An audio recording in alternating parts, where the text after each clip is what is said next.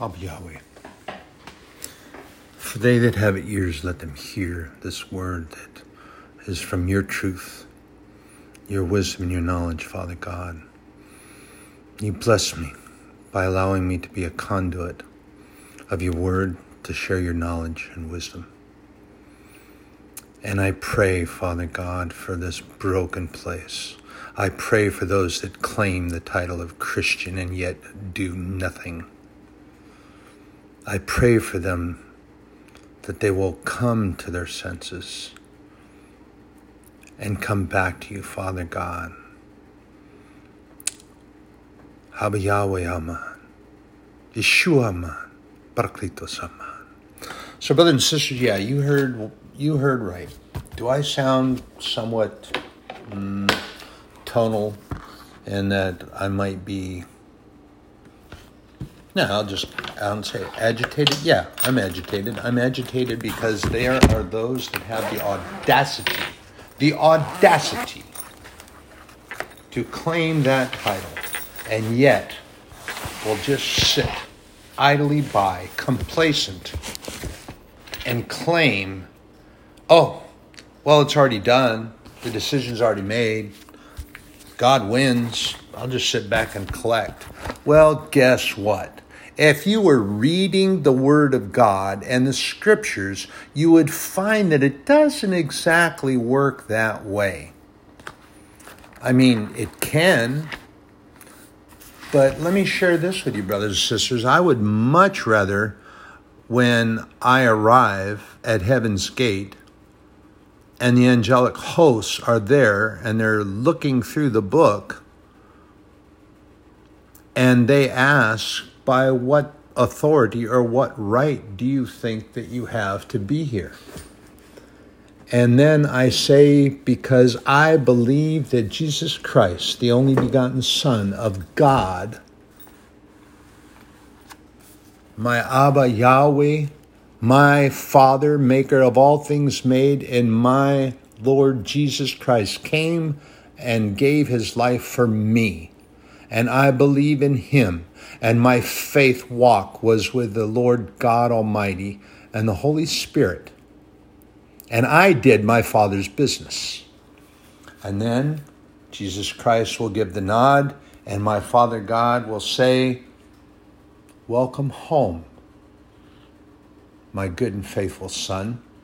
I would much rather have that than just show up and say, yeah, they're here and they're in the book. But you have to understand something, brothers and sisters. God has called us to a purpose. Let me ask you this How much better do you think you are than Jesus Christ? Does that sound like a challenge? Does that sound confrontational? Not really. It's just food for you to think on. If and if the shoe fits, then put it on and wear it. And if it doesn't, then don't get your knickers in a twist and get all offended. Like I said, if you seek a fence, you'll easily find it. And I might give you food for that. I don't know. But I'm speaking truth. How much better are you than Jesus Christ? You see, here's the thing. I remember a song when I was a child growing up in church. What a friend we have in Jesus. And I bring that up because I was talking about and sharing with you about those friends that are have been likened to actually, if you look in the scripture and read about them, they have been likened to a millstone around your neck because they drag you down they don't edify you. They don't lift you up. They don't uh, help you. They don't exalt God. They don't think that it's a good thing. Instead, what they do is they make fun of you. They belittle you. They make fun of your faith. And they get, when you go on your own with them, and you think somehow hanging out with them is going to change them, but then you get drawn into the drink and the carousing and all the stuff that they're getting into, and then you fall in with that but I'm sharing this for a reason, brothers and sisters. Uh, let me ask you this. And I, I shared with you too that, that my earthly father had shared that, that we only really have true friends that you can count in most people's lifetime on one hand. true friend. Now, there's a difference. There's a whole lot of people that use the word friend very loosely and just kind of basically at, at the drop of a hat. My, my mom got kind of that way when she got older. And I had to admonish her because she was, whew, she got herself in some fixes with these people that came and found out how easy it was to sucker her for money. And um, so I, I became very protective. But here's the thing true friends would give you the shirt off their back. And if you were their true friend, you wouldn't ask for it unless you really needed it. But here's the thing Jesus Christ, my friend, gave me the skin off his back. Sound a little crude? Brothers and sisters, you have no idea the historical significance of the Roman crucifixion. They became artists at the crucifixion death. They, be, they made it into an art form, if one could call it that.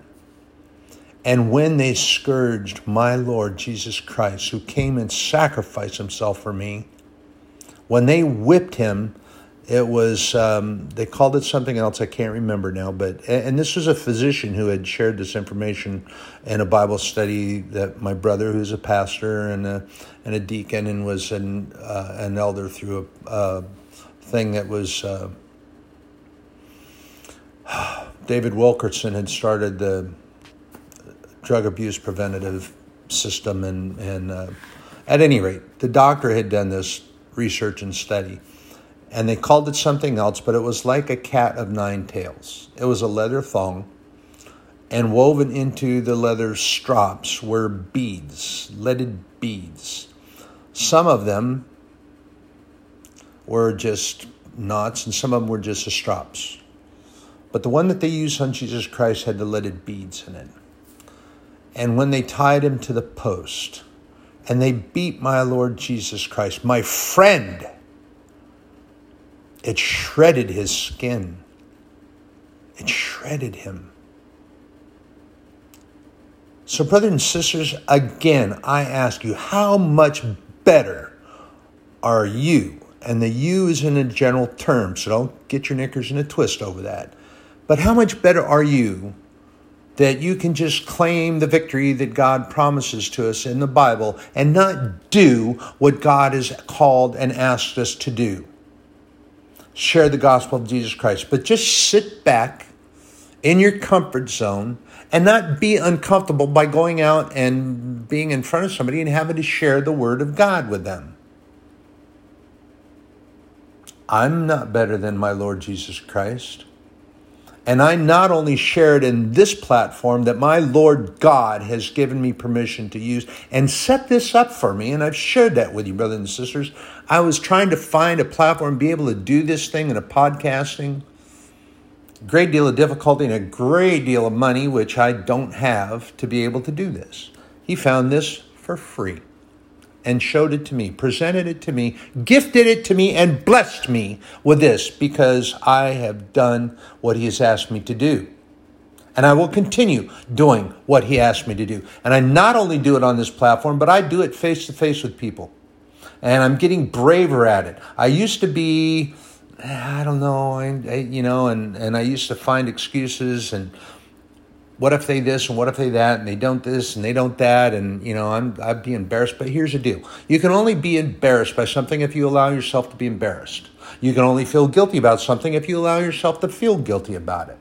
Somebody can't make you feel guilty. They can't make you embarrassed. So when people use that terminology when they say things like that, and and uh, you know things about sharing the word of God, oh, it makes me embarrassed to get out there in front of people. And really, who's making you feel embarrassed? Is somebody beating you up or pointing a, a, a sharp stick at you or prodding you or something that, that is going to make you that way? Brothers and sisters, get up off the easy chair, get off the recliner, And, you know, there's also those that have pulled themselves back into what can only be described as a tomb. They pull themselves into a dark, dank area. They pull the stone across the front of that. They pull the shades down and they don't open it up for anybody. Everything's getting delivered to them. And of course, there's this other stuff, but they're allowing to fear to drive them. They're not looking and seeking God's truth and His knowledge and wisdom. They're being driven by fear. They're fearful and yeah, it's driving, and I pray about it, and I pray for everyone I do, brothers and sisters. I'm not pointing my finger in judgment because I am not telling anyone specifically. And I can't do that anyway because that's not my job. My job is to point out, and if it's an admonishment that you're hearing, then that's fine. I have no problem with that. And like I said, if the shoe fits, then wear it. Think about what I'm saying. Is it resonating truth? Because that's all I tell is the truth. And I've got no problem getting out and sharing the word of God. Why, you know, hey, be an example? I am. And, you know, I'll be quite honest with you with this. When I started reading Paul's letters and, and the way he spoke and things, that, you know, I thought, wow, that's pretty arrogant. No, it's not. That's bold confidence. There's a difference between arrogance and bold confidence. Paul was boldly confident in what he was doing. Because why? Because Jesus Christ gave him the authority to do it and confronted him. Yeah, that was a confrontation, all right, because he knocked Paul off the ass he was riding and onto the one that he rests on in a chair, onto the ground, and then he took his sight. And then he sent him on a mission. And that mission was to share the gospel of truth light and life. And he got really good at it. And so much so that they chased him down. And what he used to do is chase down and hunt down Christians, kill them, burn out their churches or what they were setting up as a church. And when Stephen was stoned, he stood by and held the coats of those that stoned him. The Pharisaic council that decided that he was too much like Jesus and they had to kill him too, so they did. They stoned him to death. Paul wound up going to prison numerous times. Most of his, uh, at least, uh, I can't remember what the percentage is now. 85% of the epistles that he wrote and the scriptures in, in the Word of God were from either house arrest, prison, or chains. And then, of course, he was killed. And he did this for Christ's sake.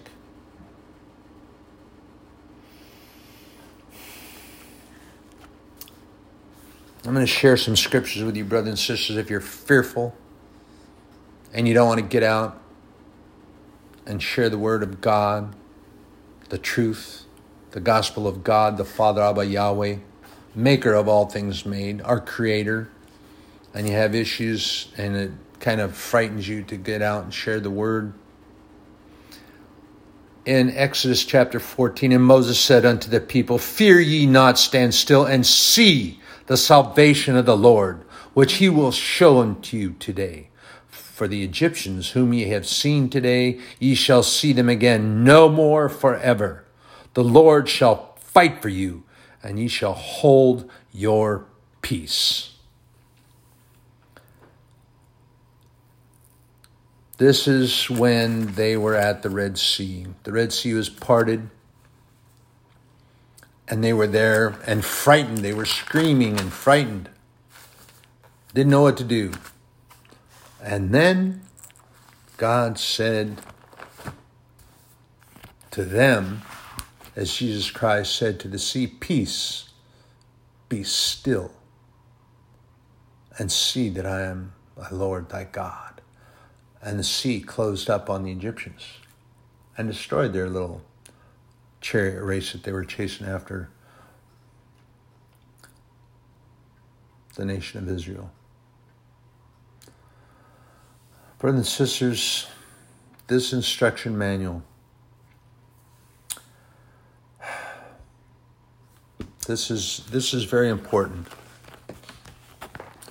In Psalms, David writes, And Psalm 19, starting in verse 7 The law of the Lord is perfect, converting the soul. The testimony of the Lord is sure, making wise the simple. The statutes of the Lord are right, rejoicing the heart. The commandment of the Lord is pure, enlightening the eyes. The fear of the Lord is clean, enduring forever. The judgments of the Lord are true and righteous altogether. More to be desired are they than gold, yea, that much fine gold, sweeter also than honey and the honeycomb.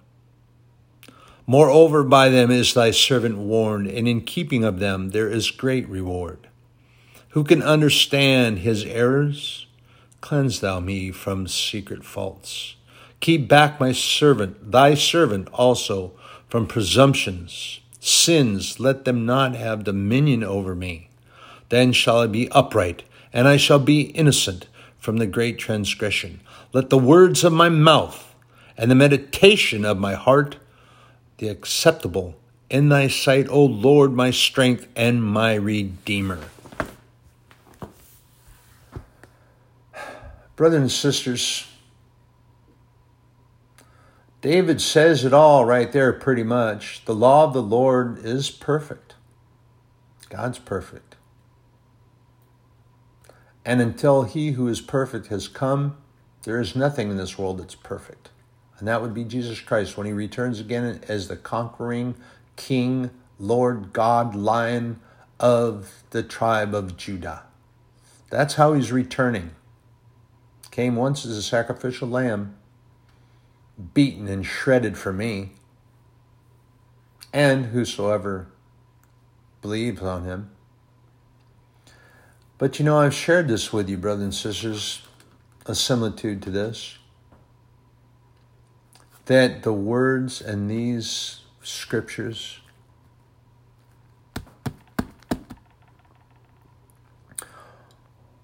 it's God's treasury. He trusts me with this. He's entrusted me with this platform to do and share His gospel and the gospel of my Lord Jesus Christ. And David says it right here. More to be desired are they than gold, yea, than much fine gold, sweeter also than honey in the honeycomb.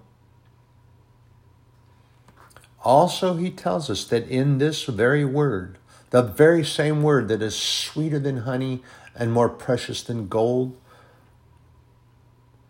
Moreover, by them is thy servant warned, and also that there is great reward. Understand that the Bible tells us the consequences of actions that we take that are contrary to the teaching of the Word of God but it also teaches us of the great reward. Paul writes about the reward that when we we run a good race and when we get there we are crowned a crown of victory which we cast at our Lord Christ's feet. Why? Because he's worthy. We're not worthy to be that, but here's the thing we are invited to be heirs and joint heirs in the kingdom of heaven. Heirs and joint heirs with whom? With Jesus Christ, our Lord and Savior. We are invited to be that by creation of Lord God Almighty, the maker of all things made. All he asks of us, of us is to believe in the only begotten Son, Jesus Christ, have faith in God, Abba, Yahweh, and seek Parakletos, the Holy Spirit, to guide us and teach us in the Word, and to share the Word, to share His Word, the truth that whosoever, whoever has an ear, let them hear. We're talking about spiritual hearing and spiritual sight, brothers and sisters. I've seen some things this past week that just are a marvel to me. And I tell my father about it. I tell him that it's beautiful and wondrous that he shares this with me. I have an entomolog- entomological garden in my yard that's just unbelievable. I, I found these two. I'm not even sure what they are. I have to look them up. But they're two moths, and they were they were coupled together. They were, yeah, they were. They were mating, but they were fascinating because they were rather large, and it was very interesting that on the back of their. Uh, I don't even. It's it's not their thorax, but up closer to where their head is, there's a mask on it. And no, it wasn't like in the Silence of the Lambs. It, uh, it was similar. They were, might have even been related to that, but there was a face. I took pictures of it. It's, it's amazing. And then the other day at work, he shared this dragonfly with me. It was so beautiful. I'd never seen one like that before. Usually I see their bodies are different color and, you know, but pretty much translucent wings and that's it. This dragonfly came by and then lit down on this little twig and just kept hanging around. And I get to, kept looking at it. I'm going, oh God, thank you. This thing's the the wings were next to the body that went out part way, and they were kind of a dark root beerish color that you could see through when they went and the light was behind them. And then the tip was this gray coloration. And, and when it was flying around and, and darting around and doing its little helicopter flight and circling and coming back and landing, I mean, this thing was gorgeous. And then the western setting sun that he showed to me yesterday and the day before, oh my gosh, my Father God, it was beautiful. And these are the things that the scriptures talk to us about, brothers and sisters. How are you going to have an excuse when those things in nature and in the world scream out the, the might and the power and the prowess of our Lord God Creator? The rivers and the oceans, they roar his name. The winds, they shout his praise. Brothers and sisters, these things that God puts out here for us. And it's just, wow. And I'm going to share this other thing here that in uh, Jeremiah. And this is pretty much um, this country in a nutshell. In Jeremiah 25, starting at verse 4, And the Lord has sent unto you all his servants, the prophets, rising early and sending them, but ye have not hearkened, nor inclined your ear to hear. They said, Turn ye again now every one from his evil way, and from the evil of your doings, and dwell in the land that the Lord hath given unto you, and to your fathers for ever and ever and go not after other gods to serve them and to worship them, and provoke me not to anger with the works of your hands, and I will do you no hurt. Yet ye have not hearkened unto me, saith the Lord, that ye might provoke me to anger with the works of your hands to your own hurt. Therefore, thus saith the Lord of hosts, because ye have not heard my words, behold, I will send and take all the families of the north, saith the Lord, and Nebuchadnezzar the king of Babylon, my servant, and will bring them against this land and against the inhabitants thereof and against all these nations round about and will utterly destroy them and make them in an astonishment and in hissing and perpetual desolations. Moreover, I will take from them the voice of mirth and the voice of gladness and voice of the bridegroom and the voice of the bride, the sound of the millstones and the light of the candle and this whole land shall be a desolation and an astonishment. And these nations shall serve the king of Babylon 70 years.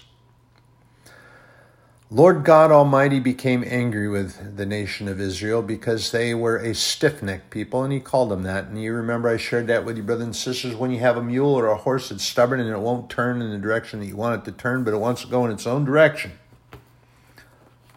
the mule skinner and the teamster would call them stiff necked. But here you see that God coined that phrase centuries ago when he called Israel stiff necked. And he told Moses they were stiff necked. And Moses took that word from God and called him stiff necked. And here is what is being talked about by the prophet Jeremiah. And he's talking to them.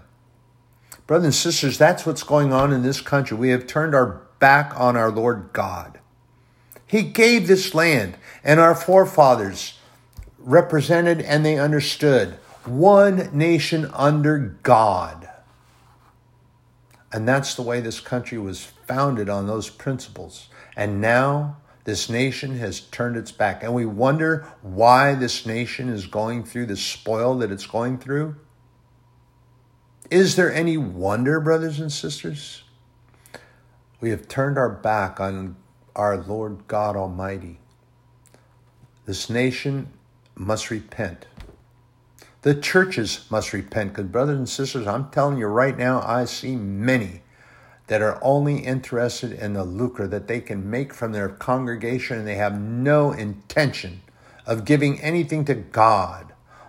They are vaunted in their own arrogance and self worth, and they have no inkling whatsoever to give to God what is God's. They just keep it. And they keep God locked up in that little wooden box. And they might bring him out for a special occasion, but even then, they fail to do so. These elected officials, they won't even open their sessions with prayer anymore.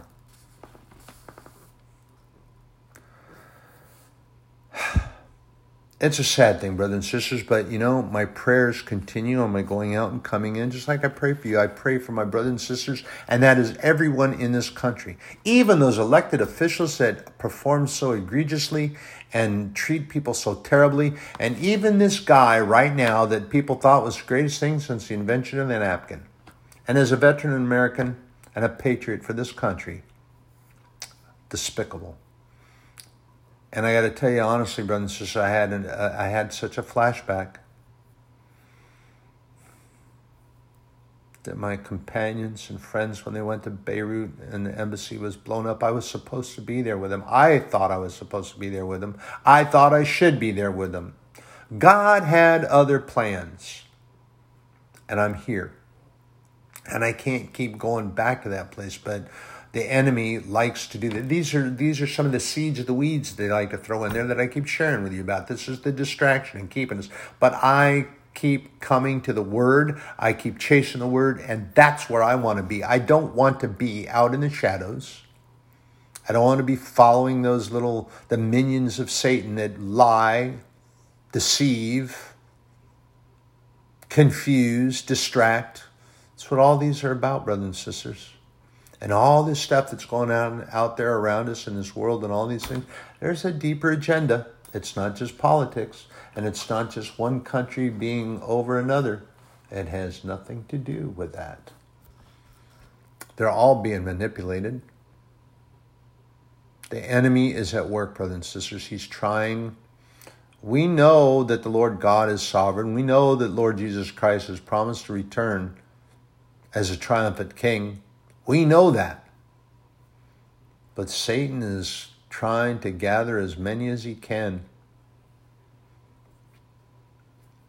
Brothers and sisters, we cannot fail in being about our Father's business. We have to give as many people as we possibly can the opportunity, the chance to say, Yes, I want Jesus Christ as my Lord and Savior. I believe He is the only begotten Son of Lord God Almighty.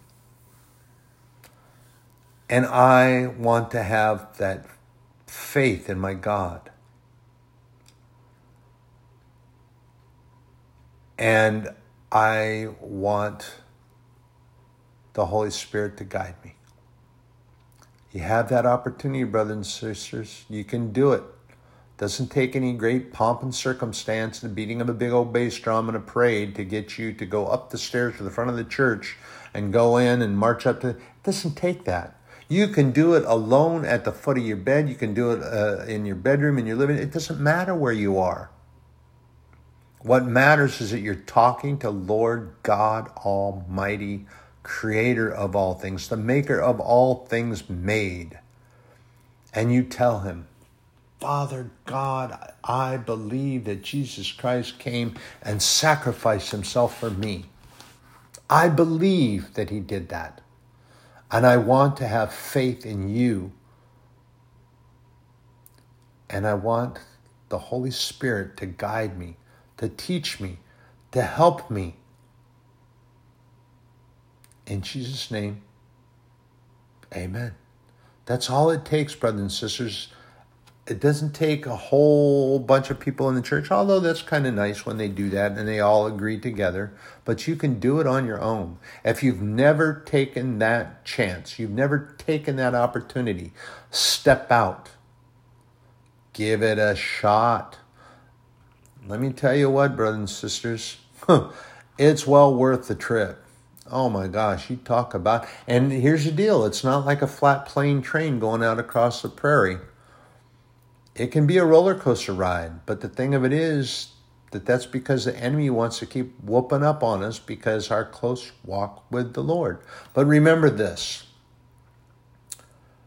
from the mountain tops that you, my Father God, have helped me attain, I will lift my hands in praise to you. I will lift my eyes up to you, Father God.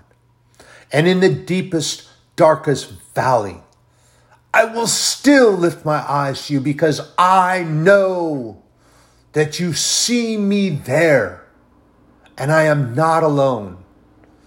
Yea, though I walk through this valley of the shadow that may be my death, I will fear no evil because you are my Lord, my God, and you have promised to be with me always.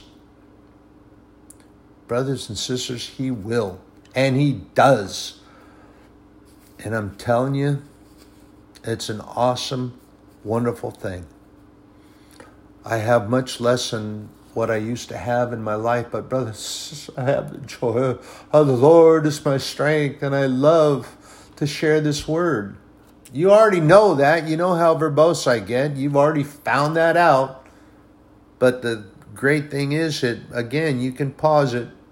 You can come back to it. You don't have to listen to my lengthy messages, the whole thing. Come back. Come back and replay and listen. Brothers and sisters, I love you. I pray for you on my going out, my coming in.